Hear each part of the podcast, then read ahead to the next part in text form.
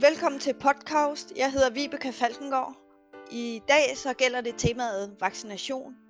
Med mig der har jeg Paul Henning Rakken, eller PH, som han i daglig tale går under, som stort set hele sin dyrlægekarriere og stadig arbejder fuldtid i grisesektoren. Jeg kan anbefale at lytte til to andre lydfiler først. Den ene om, hvordan fungerer immunforsvaret. Den anden, hvad ved vi om vaccination? I den her podcast kommer vi primært ind på de overvejelser, man med fordel kan gøre sig i forhold til praktisk igangsætning af vaccination. Allerførst så tænker jeg lige, at du skal fortælle lidt mere om, hvem du er, og hvad dit arbejdsfokus er og har været. Så ordet det er dit. Ja, jeg er som sagt dyrlæge, og øh, ja, først, allerførst øh, tak til Vibeke, fordi at jeg blev inviteret til det her. Og jeg skal måske også lige starte med at sige, øh, øh, som du også nævnte, at øh, jeg har arbejdet med grise. Det har været mit fokus i øh, hele mit øh, dyrlægeliv. Dog vil jeg sige, at jeg startede faktisk i en blandet praksis, og jeg har også øh, kørt kvægpraksis. Men hvis vi øh, kigger på de sidste 20 år, så har jeg arbejdet øh, udelukkende med grise. Så jeg har cirka 10 års erfaring fra, øh, fra svinepraksis, ren, ren svinepraksis. Og så har jeg været øh, 15 år i øh, Børing og Engelheim i det skandinaviske team, bortset fra en afstikker til, til hovedkvarteret, hvor jeg øh, primært har arbejdet med vacciner og øh, virus hos grise. Og øh, ydermere så har jeg øh, arbejdet rigtig meget med et specifik virussygdom, øh, PRS-virus, og både med hensyn til vaccination, men også hvordan man kan kontrollere sygdommen i det hele taget, og har lavet masser af træninger af folk faktisk rundt om på hele kloden om i håndtering af PRS-virus. Så PRS-virus, øh, hvis jeg kommer tilbage til det, så er det fordi, at øh, det har været virkelig ved at være mit fokusområde. Ja. Nå, vi kan lige så godt gå i gang med det. Hvor, hvornår mener du, man skal overveje at begynde at vaccinere? Jamen, jeg mener, man skal, hvis man ved, at et dyr, uanset om det er en gris eller en kalv, på et givet tidspunkt i sit liv skal udsættes eller vil blive udsat øh, for et øh, bestemt virus, jamen så skal man sørge for, at immunforsvaret på det tidspunkt, hvor det bliver ramt af virus, er primet eller boostet til at kunne klare den infektion.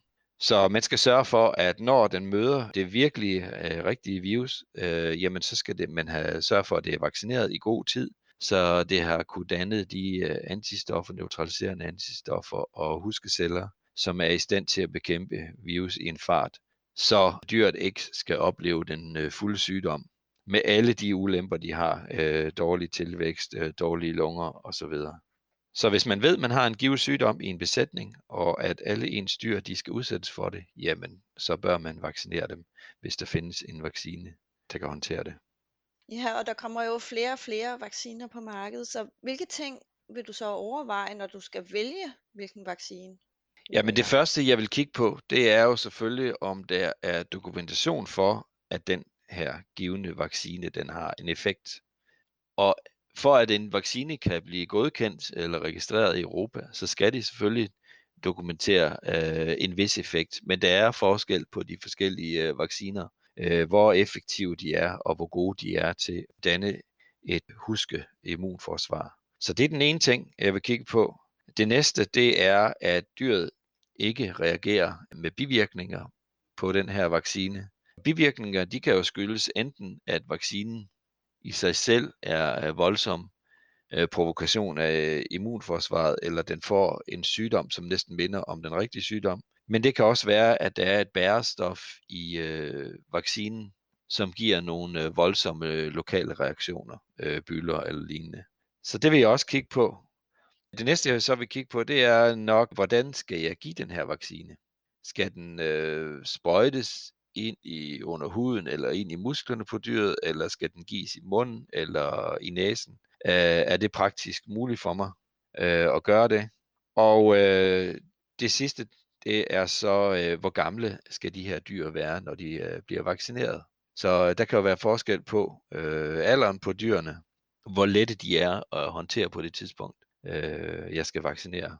Er det lavet på en måde, så det er, det er enkelt og så skal man jo holde de her ting sammen. Så det kan jo godt være, at man har fundet en måde, hvor det er meget enkelt for eksempel at, at give de ind i musklen. Men det virker ikke særlig godt. Man skal hellere give de i næsen eller i munden, og så hjælper det jo ikke noget, man har fundet en meget nem administrationsmåde, hvis det ikke er den, der er den mest effektive. Så skal man tilbage igen og kigge. Altså, det vigtigste, det er trods alt, at vaccinen er effektiv. Mm. Og så bliver der jo hele tiden snakket om det, hvor mange skal man vaccinere, når man går i gang? Altså ordet flokimmunitet. Hvad, hvad, hvad ligger der i det? Jamen, der ligger det i det, at øh, man kan sige, hvis, øh, hvis man har alt for stor en andel af dyr i en gruppe, om det så er kalve eller grise, øh, som ikke har nogen immunitet, så vil de kunne øh, opformere det vilde virus, det som findes i besætningen, i så stor en grad, at de øh, dyr, som faktisk er vaccineret, de bliver påvirket så voldsomt, at vaccinen ikke øh, smitter godt, eller beskytter godt nok, og de faktisk igen øh, får infektionen. Man skal, man skal opnå, at helst omkring øh, 80% i hvert fald, og vi vil faktisk gerne op på omkring 90% af de dyr, øh, der er i en flok, de er immune, og for eksempel ved, at øh, de er vaccineret så vi ikke kan have den her naturlige infektion kørende rundt. Øh, vacciner, skal man huske, det er ikke øh, et øh, missilforsvar, der skyder virus øh, ned uden for dyret. Det skal ind i dyret for at blive bekæmpet af immunsystemet. Og øh, jo større pres der er på immunsystemet, jo større øh, mængde af virus der er i luften, øh, hvis vi snakker om et luftvejsvirus, øh, jamen jo større påvirkning er der også af de dyr, som øh, rent faktisk er øh, øh, vaccineret. Så det vil sige, at man, hvis ikke man har en god flokimmunitet, for eksempel ved at, øh, at øh, man har vaccineret, jamen så kan man risikere, at ens vaccine den ikke virker øh, så effektiv, øh, som man havde håbet på. Så generelt så siger vi altid, øh, jamen øh, hvis man går i gang med at vaccinere, så skal alle dyr være vaccineret. Det kan man selvfølgelig ikke gøre, når, øh, for eksempel med kalve godt, at øh, der bliver jo ikke flødt, øh, født øh, 25 kalve på en dag, eller ja, det går der måske ikke engang i løbet af en uge, afhængig af hvor store besætningerne er. Så det vi gerne vil gøre, man kunne forestille sig, at man kunne gøre der, lidt ligesom man, man gør ved grisen i dag, jamen man samler nogle aldersgrupper sammen, og når man har tilstrækkeligt mange i en aldersgruppe, så kan man vaccinere dem alle sammen, og så kunne man eventuelt flytte dem øh, et andet sted hen. Øhm, man skal jo huske, at der går en vis tid fra man øh, vaccinerer et dyr, og indtil den faktisk er beskyttet. Og det afhænger rigtig meget af, hvilken vaccine, øh, hvilken type vaccine man har brugt, men også hvad det er for en sygdom. Men i hvert fald så er det meget sjældent, man har en ordentlig beskyttelse, inden der er gået mindst to uger efter vaccinationen. Så det vil være uhensigtsmæssigt, at en kalv for eksempel, der er vaccineret, den bliver lukket ind til andre kalve, som eventuelt kan huse det her virus øh, tidligere end to uger efter, at den er vaccineret. Så det er en måde at opnå noget flokimmunitet, det er at ved at, at lave grupper af dyr. Mm. Ja, så kom du også lidt ind på det med fuld effekt, at der går lidt tid fra man har givet vaccinen, til man ser fuld effekt. Men, ja, øh... selvom øh, nogen, altså alle vacciner, de prøver, de, de forsøger selvfølgelig at sige, at de har den tidligste effekt. Men det her, det er ikke et, det er ikke et enten eller. Øh, så hvis der står for, for eksempel på vaccinen, at der er effekt efter 10 dage, så er det ikke sådan, at der er ingen effekt efter 9 dage. Men det, vil starte, det starter jo lige så stille med de her interferoner og så videre, som bliver øh, frigivet, og lige så stille, så bliver det opbygget. Men typisk så vil der jo gå øh, en 3-4 uger inden man har for eksempel øh, det cellulære immunforsvar er helt op at køre. Så man starter med at have noget effekt, og så bliver den lige så stille bedre og bedre. Øh, og efter en 3-4 uger, så vil man være helt oppe at køre. Mm. Også i relation til det med fuld effekt, der øh, har man jo øh, typisk med nogle vacciner, altså de, øh, dem vi oplever i øh, skal give systemisk øh, behov for to vaccinationer, før man beskriver fuld effekt, mens man ved andre vacciner, typisk dem man skal give lokalt i næsen, kun behøver én vaccination for at opnå fuld effekt. Hvad er forklaringen på det? Det er, øh, det er nok mere et spørgsmål, at tænker jeg, at den man for eksempel giver i næsen, er en, øh, en levende svækket øh, vaccine. Og det vil sige, at du får påvirket, du får øh, de her virus ind i øh, de celler, hvor de kan så opformere sig. Og så kan man få en påvirkning af hele immunforsvaret øh, på en gang, med alle de elementer, og det er jo et kæmpe system, øh, der skal sættes i gang. Det kan man gøre lokalt, Og det kan man gøre endnu mere, fordi at man går ind og får dem ind i lige præcis de celler i respirationsvejene, hvor det er det mest optimale at få dannet øh, immunforsvaret. Hvis man giver en, øh, en, øh, en vaccine subkutant, øh, og hvis det så er, for eksempel er en, øh, en dræbt vaccine, jamen så øh, er man nødt til at give den flere gange for at påvirke øh, immunforsvaret. At man siger, at man får først en, øh, en primær påvirkning, og når så lader man, øh, lader man immunforsvaret løbe lidt, og så påvirker man det igen.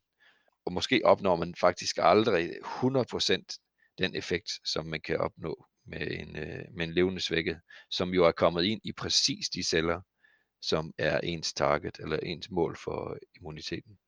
Hvornår tænker du, at der er behov for at booste en vaccine? Og hvad med dosis egentlig, når man booster? Jamen øh, igen, så afhænger det af, hvilken vaccine eller hvilket virus det er, øh, man vaccinerer imod. Typisk for langt de fleste, jamen så, øh, så øh, holder en vaccine immuniteten i, øh, i 3-4 måneder. For nogle virus øh, er det meget længere tid. For eksempel for parvovirus, øh, der kan det være øh, et halvt år, eller det kan måske endda være et år. Og for enkelte øh, vacciner, jamen der er immuniteten øh, livslang. Og for andre igen, øh, jamen der er vi nødt til at øh, vaccinere øh, for eksempel hver tredje måned og booste den for at lige opfriske de her øh, huskerceller, øh, så de er klar igen til at være på toppen. Og det er klart, jo længere tid der går, øh, det er heller ikke sådan et øh, enten eller, at øh, nu, øh, nu tre måneder, der virker vaccinen, men tre måneder og en uge, så virker den ikke. Men lige så stille, så svækkes det her, de her øh, huskeceller, og de forsvinder. Og øh, for at være klar, hvis de nu skulle blive udsat for et virkelig voldsom infektion, jamen så er man nødt til lige at opfriske øh, immunsystemet en gang imellem. Og det er simpelthen forskelligt fra, øh, fra vaccine eller fra, fra virus til virus eller agens til agens, hvad det er, hvor lang tid der kan gå. Øhm, for at give et eksempel fra griseverdenen, øh, jeg skal ikke trætte jer med en masse PRS, men øh, førhen der troede vi faktisk, at, øh, at grise de var smittet, eller de var beskyttet næsten livslang øh, mod PRS, hvis bare vi havde øh, vaccineret dem, fordi vi kunne måle antistoffer. Senere hen så har vi fundet ud af, at de antistoffer, vi kan måle, de har overhovedet ikke nogen som helst relation til beskyttelse. Det eneste, de fortæller, det er faktisk bare, at dyret har været udsat for smitte, enten naturlig smitte eller fra øh, vaccinen. Så der var vi nødt til at gå ind og kigge på øh, de der celler i stedet for, og har fundet ud af, at jamen, øh, man skal ikke regne med, at der er fuld effekt af en vaccine mere end 3-4 måneder. Selvom det her faktisk skal tale om en, en levnedsvækket vaccine. Så det er man nødt til at gå ind og kigge på i, øh, i hver enkelt tilfælde hvor lang tid der skal gå. Dosis, man skal bruge, når man booster, jamen det afhænger af, øh, igen infektionen. Hvad, hvad booster man med? Altså typisk så vil man vælge i hvert fald at give øh, en levende øh, vaccine først, hvis man kan komme afsted med det, hvis de findes til den her sygdom. Og så kan man måske booste med, øh, med en dræbt vaccine og øh, dosis, jamen det er igen noget, der er lavet, øh, vaccinefirmaerne, de har lavet forskellige forsøg, hvor man har forsøgt med forskellige doser, hvor meget skal der til for at få øh, den effekt, som man er ude efter, når man booster. Typisk så, øh, så booster man med den samme dosis, som man gav i den øh, oprindelige øh, vaccine, medmindre de er, de er formuleret på forskellige måder. Mm-hmm. Ja, så kom jeg i tanke om en helt anden ting, vi ikke har været inde på. De her maternelle antistoffer, som kalden kan have fået med sig fra råmælken. Hvilken øh, indflydelse har de på vaccination?